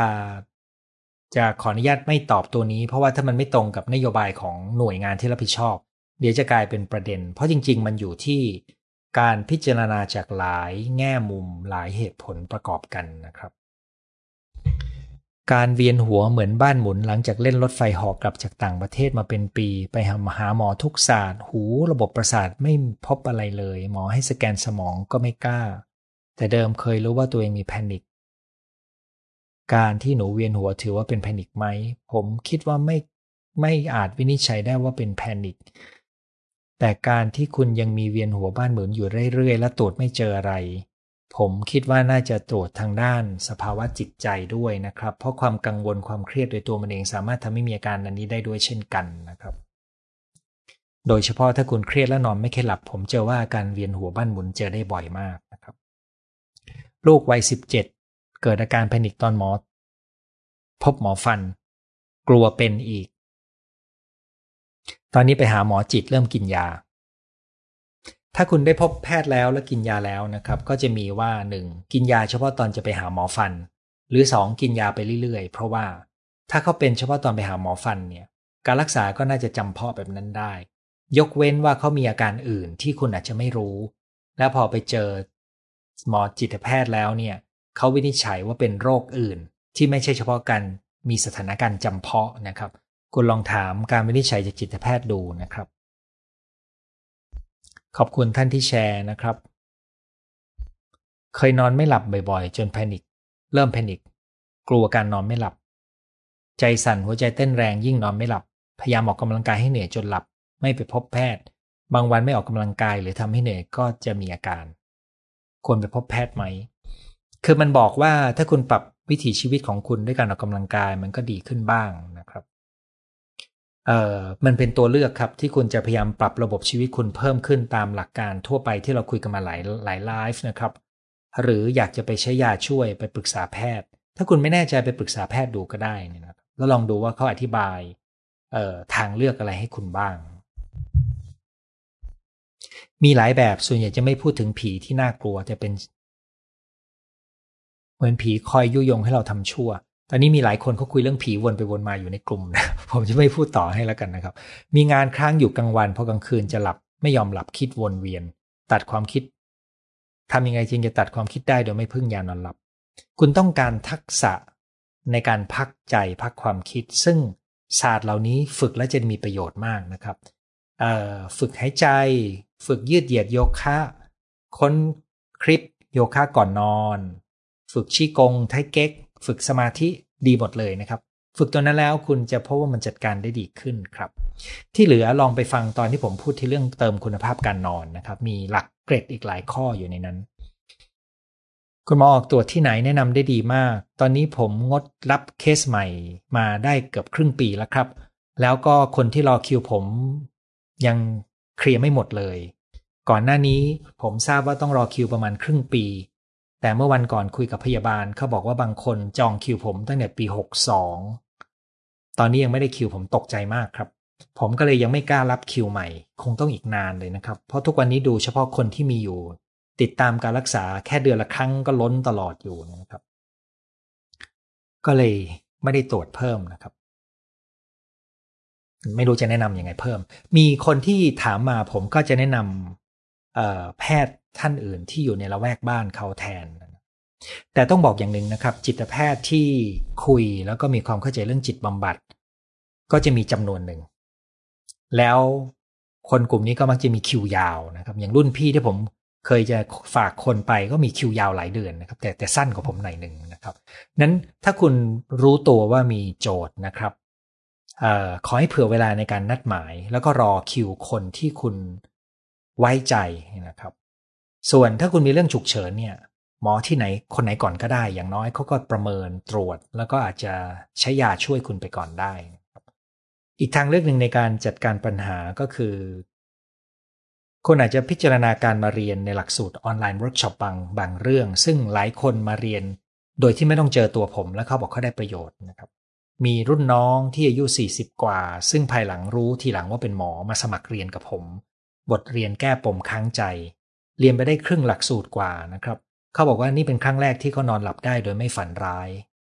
อายุ40 กว่านะครับฝันร้ายมาตั้งแต่เด็กเลยนะครับ คือมีหลายเรื่องมากในชีวิตเขาเนี่ยนั้นการเรียนเนี่ยมันเป็นการฝึกทักษะ แล้วก็มีการทำการบ้าน มีฝึกตรวจการบ้าน ก็อาจจะเป็นตัวชดเชยเเรื่องนี้ได้นะครับ หรือไม่ก็ทำคู่กันก็คือพยายามหาคนที่ปรึกษานะครับ แล้วก็มาเรียนเพิ่มเพิ่มทักษะก็ได้ เอออย่างล่าสุดตอนนี้ก็กำลังจะเปิด Happier นะครับ ซึ่ง Happier นี้ก็จะเป็นแบบหลักสูตรพื้นฐานปูฐานของทุกเรื่องได้เลย สิ้นเดือนนี้กำลังจะเปิดวันอาทิตย์นะครับ สนใจติดต่อมาที่ Line ตามชื่อหมอประเวศสะกดแบบเว็บไซต์ข้างบนนี้เลยนะครับ ข้างบนนี้นะพี่สาววิตกกังวลอ๋อล่าหนึ่งก็คือติดต่อมาทางไลน์นะครับ เพื่อถามเรื่องของแนวทางการรักษาอื่น พี่สาววิตกกังวลเรื่องวัคซีนจะส่งข่าวมาให้ดู พี่สาวบอกว่าทุกคนเกิดมาก็ต้องตายฉีดดีกว่าไม่ฉีด แต่ถ้าตายเดี๋ยวรัฐบาลก็มีเงินเยียวยาให้ ถ้าไม่ฉีดติดเชื้อตาย เช้าเผาอ๋อโอเค สรุปก็คือว่า เขากังวล ก็เลยต้องสื่อว่า ถ้าฉีดแล้วเป็นอะไรได้เงิน แต่ถ้าไม่ฉีดเป็นอะไรตายเดียวเลยใช่ไหมครับ เสียดายไม่ทันฟังตอนต้น เคยถามคุณหมอเรื่องที่กลัวแฟชแบ็กความจำตัวเอง ภาพยังเบลอไม่ชัด ถ้ายังภาพเบลอผมคิดว่ามันมีอะไรบางอย่างในความหมายนั้น คุณผมไม่แน่ใจว่าคุณจะทำเองได้ไหมนะครับ แต่ถ้าคุณอยากทำคุณลองทำตามที่ผมแนะนำหลานญาติผมคนนั้นนะครับ ญาติผมคนนั้นที่พูดถึงเรื่องการเห็นเลือดของสุนัขที่เขาเลี้ยงอยู่นะ ความกังวลเป็นสิ่งที่เราคิดว่าจะเกิดต้นกดนี่และทำให้เราเครียด แต่แพนิคคือการแสดงออกทางร่างกายและอารมณ์ลบ ดังนั้นถ้าเรากังวลมากๆ จะทำให้เครียดมากและเกิดเป็นแพนิคใช่ครับจริง ๆ ความกังวลโดยตัวมันเองก็มีอาการทางกายได้นะครับ แล้วก็มีพฤติกรรมในการหลีกหนีปนปนได้ แต่แพนิคมันเป็นอาการทางความกังวลเอ่อมันเป็นอาการทางกายที่รุนแรงโดยตามนิยามนะครับ แล้วก็มีความกลัวอย่างรุนแรง งั้นถ้าที่คุณสรุปก็ถูกต้อง แต่มันเป็นพี่น้องกันในเชิงของการวินิจฉัยเขาจัดอยู่ในตระกูลเดียวกันนะครับ คุณเปียบอกว่าตอนแรกเป็นแพนิคทรมานคนในบ้าน คือกลัวตาย พ่อแม่ต้องพาไปหาหมอ จนดู YouTube เจอหมอประเวศเลยเข้าใจตัวเองไปพบจิตแพทย์ทานยา พบหมอตอนนี้กินครึ่งเม็ด ลองหยุดยาอยู่กับเหตุการณ์ได้ดีขึ้น วันนี้มาฟังหมอเลยมีแรงให้อยู่สู้กับสิ่งที่คิดนะครับยินดีครับ ขอบคุณที่ช่วยแชร์นะครับ ตอนเด็กอายุสี่ห้าขวบถูกพี่เลี้ยงใจร้ายจับขังในตุ่มน้ำแล้วนั่งทับฝาตุ่มสำลักน้ำทรมานมาก โตขึ้นมาเวลาว่ายน้ำน้ำเข้าจมูกจะนึกถึงเหตุการณ์ในอดีตทำให้กลัว แขนขาหมดแรงจะจมน้ำปัจจุบันว่ายน้ำไม่แข็งเพราะกลัวเรื่องนี้นี่คือปมค้างใจหรือแพนิคเป็นปมค้างใจในความหมายของความทรงจำที่ยังกระทบเราในปัจจุบัน และมันอาจจะส่งผลอย่างอื่นมากกว่าที่คุณตระหนักจากเหตุการณ์นั้นนะครับ โดยเฉพาะถ้ามันเกิดเหตุการณ์หลายครั้ง เพราะถ้าคุณเป็นเด็กเล็ก แล้วคุณมีพี่เลี้ยงเป็นแบบนั้น คุณอาจจะมีเหตุการณ์หลายครั้งกับเขา คุณอาจจะต้องอยู่ด้วยความกลัว อารมณ์เขานะครับ ซึ่งนั่นจะส่งผลกับคุณมากกว่าที่เรื่องของการสำลักน้ำคราวนี้ผมคิดว่ามันมีปมค้างใจแน่ๆ ส่วนเป็นแพนิคไหมก็ดูเหมือนอาจจะมีรายละเอียดต้องซักประวัติดูนะครับ รอบตัวมีแต่คนคิดลบชอบนินทาเรื่องลบไม่รู้จะทำยังไง คุณย้ายมาได้ไหมครับ ถ้าย้ายไม่ได้อาจจะต้องฝึกดูว่าจะอยู่กับคนเหล่านั้นยังไงที่ความคิดเขาไม่มาอยู่ในใจเรา วิธีง่ายๆอย่างหนึ่งให้คุณสังเกตนะครับ หลายครั้งเราไม่ชอบเพราะเราไม่อยากให้เขาพูด ไม่อยากให้เขาคิดแบบนั้น แต่ถ้าคุณคาดหวังว่าเขาเป็นแบบนั้นของเขาแล้วก็ไม่ใช่เรื่องของเรา มันจะอาจจะเบาขึ้นได้ กินยาแพนิคอยู่สามารถฉีดวัคซีนได้ครับพรุ่งนี้ถึงคิวฉีดวัคซีนเข็มแรก แต่ยังอยู่ระหว่างมีประจำเดือนกังวลผลไม่ข้างเคียงไม่พึงประสงค์ ไม่มีข้อห้ามนะครับ ราชวิไลสูติแพทย์ ระบุชัดหลายเรื่องมากนะครับ ถ้าคุณไม่แน่ใจคุณไปค้นได้เลยนะครับ ในอินเทอร์เน็ต แต่ดูดูแหล่งที่น่าเชื่อถือนะครับ ให้ดูจากคนที่เป็นสูตินรีแพทย์ หรือราชวิทยาลัยสูติแพทย์ จะน่าเชื่อถือที่สุดนะครับ คุณหมอมีวิธีฝึกหายใจแนะนำไหม ผมเคยสอนเรื่องนี้อยู่ในไลฟ์ครับ คุณหมอฉีดซีโนแวคและแอสตราผมฉีดซีโนแวคครับ สอนใช่ครับเคยสอนวิธีหายใจอยู่ในไลฟ์เก่าๆ เวลาร่างกายมีอะไรผิดปกติ มักจะคิดไปไกลใจเต้นแรงคิดวนยิ่งกลัว พื้นฐานเหมือนอยู่คนเดียว ตัดสินคนเดียวสามีปรึกษาก็จะโดนว่าแล้วไปทำงานต่างจังหวัดนานๆ ต้องเลี้ยงลูกสองคนรู้สึกแม่พี่น้องจะไม่รัก ไม่ฟังคำพูดเรา เวลาทำอะไรจะคิดเยอะหลายวิธี พี่น้องแม่ลำคาญว่าเราเรื่องเยอะ เด็กๆ จะรู้สึกว่าแม่ไม่รักไม่ชื่นชม อาการคุณเหมือนคนมีปมเก่าครับ ก็คือปมเก่าที่ทำให้อาการทางอารมณ์และร่างกายคุณยังมีอยู่ในปัจจุบัน ถ้าคุณไม่ติดขัดเรื่องเวลาและค่าใช้จ่ายให้มาเรียนบทเรียนแก้ปมค้างใจได้นะครับ เข็มที่ 1 และเข็มที่ 2 ถ้าจำไม่ผิดห่างกัน 16 สัปดาห์ ใช่ครับนั่นเป็นสูตรของที่เมืองไทยตอนนี้นะครับ แต่แต่ละประเทศตอนนี้กำลังวางแผนว่าจะปรับไหมพอดีมันมีสายพันธุ์ที่เรียกว่าเดลต้านะครับ สายพันธุ์เดลต้าซึ่งเดิมก็คือสายพันธุ์อินเดียเนี่ย เขาพบว่า ถ้าฉีดเข็มเดียวกันป้องกันมันลดลง เยอะ หลายที่กำลังจะเร่งฉีดเข็มที่สองแต่เรื่องนี้มันต้องดูภาพรวมของประเทศว่าเรามีอยู่กี่เข็มนะครับยังไงไงก็ต้องได้เข็มหนึ่งให้ทั่วถึงให้มากที่สุดก่อน แล้วถ้าเรามีวัคซีนหลายตัวเราจะได้เร่งฉีดได้มากขึ้น หน่วยงานสาธารณสุข อยู่สายไหม 43 วันพระหัสที่ 10 พี่สาวโทรไป อ๋อ อันนี้คือ อันนี้ก็คือบอกหน่วยงาน ขอขออภัยผมไม่เคยอ่านให้ไม่ควรอ่านออกมาในอากาศออกอากาศนะครับ เออเอาเป็นว่าถ้าหน่วยงานเขายืนยันแบบนั้นก็ ถ้าถ้าคุณใช้บริการที่นั่นอยู่ มันก็ไม่ใช่เรื่องอันตรายมากแบบสุดๆนะครับ เพราะงี้ครับ คือหลังจากมีการแพร่ระบาดของไวรัสโควิดเนี่ย มันทำให้การแพร่ระบาดของไข้หวัดใหญ่มันลดลงไปเยอะ สาเหตุก็เพราะว่าคนเรารักษาระยะห่าง แล้วก็มีการล้างมือ มันทำให้เชื้อไวรัสแค่หวัดใหญ่มันมันแพร่ได้น้อยลงด้วย นั้นให้พ่อแม่คุณระวังเรื่องโควิดนะครับ ซึ่งมันก็จะป้องกันไข้หวัดใหญ่ไปด้วย จากนั้นเมื่อหลังฉีดโควิดแล้วก็ค่อยไปฉีดไข้หวัดใหญ่ก็ได้ ถ้าหน่วยบริการของคุณว่าแบบนี้นะครับ คือเราจะไปเอาเรื่องจะไปยืนยัน มันก็ดูมันจะวุ่นวายนะครับ จะไปที่อื่นอันนี้เป็นตัวเลือกทั้งนั้นเลยนะครับ ถ้าบังเอิญเป็นพ่อแม่ผมผมก็โอเคนะครับ เพราะว่าตอนนี้ผมก็แทบจะไม่ท่านก็ไม่ได้เป็นไหนเลยทั้งคู่เลยนะครับ ถ้าจะมีก็คือญาติญาติระวังอย่าให้ออกมาติดเชื้อครับ อายุ 67 ฉีดแอสตราแล้วเข็ม 2 ไม่มีปัญหาใด ๆ ทั้งที่ความดันสูงไขมันสูงปลอดภัยดี ขอบคุณที่มาแชร์ครับ ทวนอ่านให้ฟังอีกครั้งนะครับ อายุ 67 ฉีดแอสตรา2เข็มแล้วนะครับ ไม่มีอาการใด ๆ ทั้งที่มีโรคประจำตัวอยู่นะครับ ขาดความมั่นใจมีวิธีแก้ไหมมีครับ แต่ต้องหาสาเหตุก่อน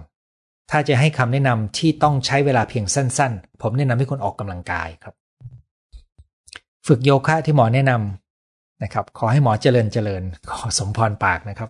อายุยืนยืนแบบแข็งแรงด้วยนะครับ คุณหมอปกติไม่มีอาการแต่ในความรู้สึกถ้าไม่ไปเหมือนเรา ไม่มีน้ำใจ หลุดจากสังคมอ๋อคุณหมายถึงงานศพนะครับ เคยบอกเพื่อนสนิทเพื่อนบอกว่าแค่ให้ไปเห็นให้เจ้าภาพเห็นก็พอ คือผมคิดว่างี้ครับ ถ้าคุณเป็นเฉพาะเวลาไปงานศพ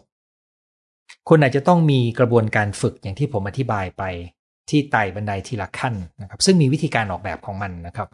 เออแต่มันเป็นรายละเอียดที่ต้องดูเป็นลายคนนะครับมีคนบอกว่าชอบฝึกหายใจนะครับ ขอให้คุณหมอแข็งแรง ถ้าไม่พอแพนิคมาปุ๊บอาการมือเท้าอ่อนแรงทันที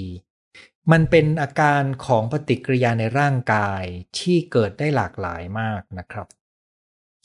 เอ่อในภาษาอังกฤษเราจะเรียกว่าเป็น freeze นะครับ คือเป็นปฏิกิริยาของความกลัว แล้วก็เหมือนคนที่บอกว่ากลัวผีแล้วก้าวเท้าไม่ออกนะครับ ประมาณนั้น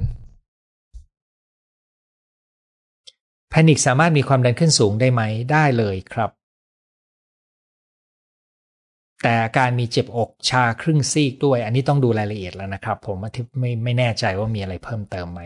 แต่ว่าเวลาที่เราตื่นตกใจความดันมันขึ้นอยู่แล้วนะมีเพื่อนที่ทำงานเป็นซึมเศร้าและมีอาการแพนิคบ่อย ไม่ยอมไปหาหมอไม่กินยา จะช่วยเพื่อนอย่างไรดีเอ่อชวนเขาฟังไลฟ์นี้กับชวนเขาฟังไลฟ์ของผมเรื่องซึมเศร้าดูก่อนนะครับ กลัวที่แคบต้องแก้แบบไหน อันนี้ต้องใช้หลักการคนละอัน แต่ว่า ต้องเช็คด้วยครับว่าการกลัวที่แคบของคุณเริ่มต้นเมื่อไหร่ มีโจทย์ที่เกี่ยวข้องกับประสบการณ์อะไร ถ้าคุณไม่รู้ว่าเกิดจากอะไร มันมักจะมีเหตุการณ์ในวัยเด็กที่คุณจำไม่ได้ มีความเป็นไปได้ว่าเป็นปมค้างใจด้วย แม้ว่าในคำนิยามของความกลัวที่แคบจะไม่พูดถึงปมค้างใจ เพราะมันเป็นคนละคนละแนวอย่างที่ผมบอกนะครับ การวินิจฉัยของจิตแพทย์ปัจจุบันจะใช้การบรรยายอาการ เป็นหลักจะไม่พูดถึงสาเหตุของกลไกทางจิตใจ เป็นคนละส่วนกันนะครับ แต่แก้ต้องมีรายละเอียดเฉพาะคนครับหลักการเหมือนกัน คือต้องวางการไต่บันไดไปทีละขั้น ถ้าคุณอยากจะแก้เบื้องต้นเนี่ยในคอร์สออนไลน์เรื่องจัดการความกังวลและการแพนิคจะมีเรื่องของการกลัวที่สูง จะแนะนำวิธีการ ซึ่งถ้าคุณฟังแล้วคุณเข้าใจหลักการ คุณก็จะมาจัดการในที่แคบด้วยตัวเองลองดูนะครับ ถ้ายังไม่ได้คุณอาจจะต้องเจอในรายละเอียดเป็นส่วนตัวแล้ว ดิฉันฝึกระบบประสาทอัตโนมัติ parasympathetic ในคอร์สครูโยคะของสหพันธ์โยคะวิชาการหมอชาวบ้านสอนดีมาก ถ้าใครสนใจอาจ search YouTube คำว่าโยคะวิชาการ มีเทคนิคผ่อนคลาย 3 คลิปเป็นวิทยาทานน่าลอง ขอบคุณมากเลยครับ ทวนนะครับ Search YouTube คำว่าโยคะวิชาการ ซึ่งเป็นสถาบันโยคะวิชาการของหมอชาวบ้าน แต่ก่อนนี้ไม่รู้จักคุณหมอ ต้องขอขอบคุณเครือข่ายหญิงไทยในยุโรปที่เชิญคุณหมอมาพูดให้ความรู้ ตอนนี้สุมาลีฟังตลอดนะครับ ยินดีครับ ผมไม่น่าจะเราเคยเจอตัวกันหรือยังนะครับ แต่ชื่อคุ้นมากเลยนะครับ ผมไม่เคยได้ไปงานของเครือข่ายหญิงไทยโดยตรงมานานแล้วครับ แต่เป็นการคุยผ่านซูมตอนนี้นะครับ ผมค้างใจเปิดเมื่อไหร่รอบทอถัดไปคือ เสา เสาแรกของเดือนกรกฎาคมครับ ถ้าคุณสนใจสมัครติดต่อมาทางไลน์หมอประเวศได้เลยนะครับ เคยเข้าคอร์สออนไลน์กับคุณหมอ ปวดท้องโรคกระเพาะมาตลอดชีวิตไม่เคยสนใจ เพราะปวดจะเป็นเรื่องปกติ แต่หลังเรียนมาดูอีกทีหายปวดท้องไปตั้งแต่เมื่อไหร่ไม่รู้นะครับแม่มาโฆษณาให้ดีอีกแล้วนะครับ มีเรื่องอื่นที่เกิดขึ้นอีกหลายรอบกับขอบพระคุณคุณหมอมาก ขอพ้นบุญคุณหมอมีสุขภาพดีตลอดไป ขอบคุณมากครับ ขอบคุณทั้ง คำอวยพรและขอบคุณทั้งการมาช่วย แจ้งข่าวประชาสัมพันธ์หลักสูตรให้นะครับ ถ้าผิดกฎที่แนะนำโยคะวิชาการกราบขอโทษ คือจริงๆ ถ้าเป็นหน่วยงานที่เป็นสาธารณประโยชน์ ผมโอเคเลยนะครับ ผมคิดว่าเราช่วยกันเผยแพร่ได้นะครับ แต่ถ้าเป็นหน่วยงานภาคเอกชนที่มีผลประโยชน์เกี่ยวข้อง อันนี้ผมจะระมัดระวังที่จะต้องแยกแยะในการประชาสัมพันธ์ให้นะครับ อยู่ดีๆ ช่วงเย็นรู้สึกวูบบนรถเมย์เหงื่อออก มือเหมือนจะเป็นลม ตกค่ำหายใจไม่อิ่ม ไปโรงพยาบาลออกซิเจนความดันปกติ หมอบอกเป็นหัวใจเต้นเร็วจากความเครียด วันรุ่งขึ้นวูบเป็นระยะความดันอ๋อใจเต้นร้อยสามสิบสี่สิบเป็นสี่ห้าครั้งต่อวัน วันต่อมาลูกจากที่นอนเองไม่ได้อ๋อลูกจากที่นอนเองไม่ได้ไม่มีแรง หมอตรวจเลือดกับ EKG ก็ปกติ ให้ยาเป็นยาแก้เวียน ยาเพิ่มการไหลเวียน ยังคงมีอาการเหงื่อออกหายใจไม่อิ่ม อันนี้ไม่ใช่เหมือนเป็นแพนิคครับ แต่เหมือนมันมีความกังวลบางอย่าง ซึ่งค่อนข้างจะรุนแรง ถ้าจะรู้ต้องเป็นการคุยเพื่อเจาะประเด็นให้ถูกต้อง แต่อย่างน้อยคุณได้ตรวจแล้ว มันไม่มีโรคอะไรที่เป็นอันตรายกับคุณนะครับผมอยากให้คุณฝึกหายใจสบายๆ หรือไม่ก็เปิดโยคะวิชาการดู ฝึกเพื่อ ผ่อนคลายดูนะครับ ผมเชื่อว่าคุณจะดีขึ้นได้นะครับ ตั้งแต่ป่วยซึมเศร้าแพนิคโชคดีมากที่เจอหมอที่ดีรักษาที่นี่ที่เดียวไม่เคยเปลี่ยนใจเย็นรับฟังจ่ายยาสอนวิธีฝึก ให้รู้ความคิด ให้อยู่กับปัจจุบันสองให้วางใจกับสถานการณ์ผู้คน วางใจต่อร่างกาย ฝึกมองดูอาการแพนิคที่กำลังดำเนินอยู่ มองนิ่งๆ เหมือนดูละครปล่อยมันไป นั่งนอนในท่าสบาย หายใจสบาย อาการเหล่านี้ดำเนินไปวันแล้ววันเล่า พอเรายอมรับมันเรียนรู้ที่จะอยู่กับมัน อย่าไปให้ค่ามันดูมันเฉยๆ อย่าไปหยุดหงุดหงิดกับมัน อย่าไปกลัวมัน ก็หายหมดทั้งซึมเศร้าและแพนิคทำให้อยากรู้ว่า คุณหมอท่านนี้ชื่ออะไรและอยู่ที่ไหน เผื่อคนอื่นจะติดต่อไปรักษากับเขาได้นะครับ กรณีนี้ถ้าคุณยังอยู่ในไลฟ์นี้ช่วยลงมาเขียนชื่อให้ด้วยนะครับเอ่อผมถือว่าไม่ใช่การ จริง ๆ มันเป็นแหล่งรักษาที่เราเผยแพร่กันได้นะครับ มีคนขอบคุณมานะครับ ขอบคุณที่กรุณาขอให้คุณหมอแข็งแรง ขออนุญาต inbox เรื่องนักเรียนได้ครับ แต่ผมไม่ได้จะ inbox เพื่อให้การปรึกษาโดยตรงนะครับ ผมจะ inbox เพื่อช่วยให้คุณเข้าถึงแหล่งเรียนรู้ได้ง่ายขึ้นนะครับ ทุกครั้งที่รู้สึกไปหาหมอจะความดันขึ้น เอ่อเพราะความกลัวคือมัน มันเป็นเรื่องที่ยากสำหรับบางคนนะครับ เพื่อนผมที่เป็นหมออายุรแพทย์ก็จะบอกว่ามันมีคำว่า ความดันสูงจากการเจอเสื้อสีขาวของหมอนะครับ เขาใช้คำว่า white coat hypertension หรือไงนี่นะครับนั้นวิธีหนึ่งก็คือคุณต้องมีการวัดความดันด้วยด้วยตัวเอง เพื่อให้รู้ค่าความดันที่แท้จริงนะครับ คุณจะได้บอกหมอได้ว่าปกติไม่ได้สูงแบบนี้ อีกทางหนึ่งคือคุณต้องจัดการอารมณ์ของคุณให้มันดิ่งได้ ซึ่งลองฝึกศาสตร์ผ่อนคลายดูนะครับ กังวลว่าจะเป็นอะไรจับผิดร่างกายไปหาหมอบ่อย จริง ๆ แล้วควรไปหาหมอหรือเปล่า ผมคิดว่าต้องจัดการที่ความกังวลครับ เคยเจอในห้องซูมของคุณสุมาลีนะครับ เคยเจอซูมแพนิคมีความสัมพันธ์กับภาวะพื้นฐานจิตใจอ่อนแอด้วยไหม มันเป็นพื้นฐานของความกังวลครับ ผมไม่อยากใช้คำว่าอ่อนแอ เพราะมันมีความหมายในทางลบแฝงอยู่ แต่ว่าความกังวลเนี่ย แม้ว่าจะเป็นอารมณ์ลบ แต่มันไม่ได้มีความหมายลบเท่ากับอ่อนแอนะครับ สังเกตตอนจะเกิดแพนิคพอจับจุดได้ สังเกตว่าอาการไหนจะเกิดจดจ้องฝึกสติอาการดีขึ้นมาก ใช่ครับ ถ้าคุณเห็นกระบวนการของมันแล้วคุณรู้ทันเนี่ย คุณจะดักไม่ให้มันวิ่งไปถึงจุดที่เป็นมาก ๆได้ครับ ความหมายคือถ้าเข้มแข็งเกิดยากกว่า คือมันมีความกังวลเนี่ย เราไม่สามารถบอกว่าเราอยากจะเข้มแข็งได้ มันต้องเรียนรู้การจัดการความกังวลให้เป็นนะครับอ๋อโอเค คุณหมอท่านที่เมื่อสักครู่นี้บอกเนี่ยเป็นรุ่นน้องผมที่ลาออกจากราชการไปนะครับ มีชื่ออยู่ที่นี่ ผมจะอ่านชื่อเขาให้ฟังแล้วกันนะครับ คุณหมอวันชัยกิจอรุณชัยนะครับ เข้าใจว่าเขาเปิด โรงพยาบาลของตัวเองเป็นเอกชนนะครับ แถวนนทบุรี เคยเป็นแพนิคครับสามารถคุมได้โดยการฝึกหายใจ แต่เมื่อนานมานี้ขึ้นเครื่องบินแล้วตกหลุมอากาศเคลื่อนสั่นแรง อาการกลับมาไม่กล้าขึ้นเครื่อง ผมเคยอยู่ในช่วงที่เครื่องบินสั่นๆ ก็รู้สึกน่ากลัวเหมือนกันนะครับถ้าคุณรู้สึกว่าคุณไม่กล้าขึ้นเครื่อง คุณอาจจะต้องเรียกว่ารีรีเทรนตัวเองในการค่อยๆขยับ ในการฝึก ใหม่ขึ้นมานะครับ อันนี้ต้องออกแบบโปรแกรมเป็นขั้นตอนอย่างที่บอกครับ จากง่ายไปสู่ยาก คุณลองหาวิธีออกแบบดูตามหลักการที่ผมพูดไว้นะครับ ในรายละเอียดนี่มีอยู่ในการออกแบบนี่มีอยู่ในตัวอย่างของการกลัวที่สูงในหลักสูตรคอร์สออนไลน์ จัดการความกังวลและการแพนิคนะครับทำใดที่พระผู้มีพระภาคเจ้าได้เห็นแล้ว ขอให้ท่านอาจารย์หมอได้เห็นธรรมนั้นด้วยเถิดสาธุนะครับ เอาละครับ นี่ก็คือทั้งหมดของการคุยกันในวันนี้นะครับ ในหัวข้อแพนิคนะครับ เราคุยกันชั่วโมงครึ่งกว่านะครับ ในการเรียนรู้การจัดการสิ่งที่เป็นปรากฏการณ์การทำงานของร่างกายและจิตใจของเรา ซึ่งถ้าเราเข้าใจกลไกของมัน อาการพวกนี้ก็ดีขึ้นได้ แต่ถ้าเป็นมากอย่ากลัวที่จะใช้ยานะครับ มันช่วยได้เร็วมากๆเลยครับ วันนี้สวัสดีทุกท่านนะครับ ขอให้ทุกท่านหลับฝันดี อาทิตย์หน้าเจอกันใหม่เวลาสองทุ่ม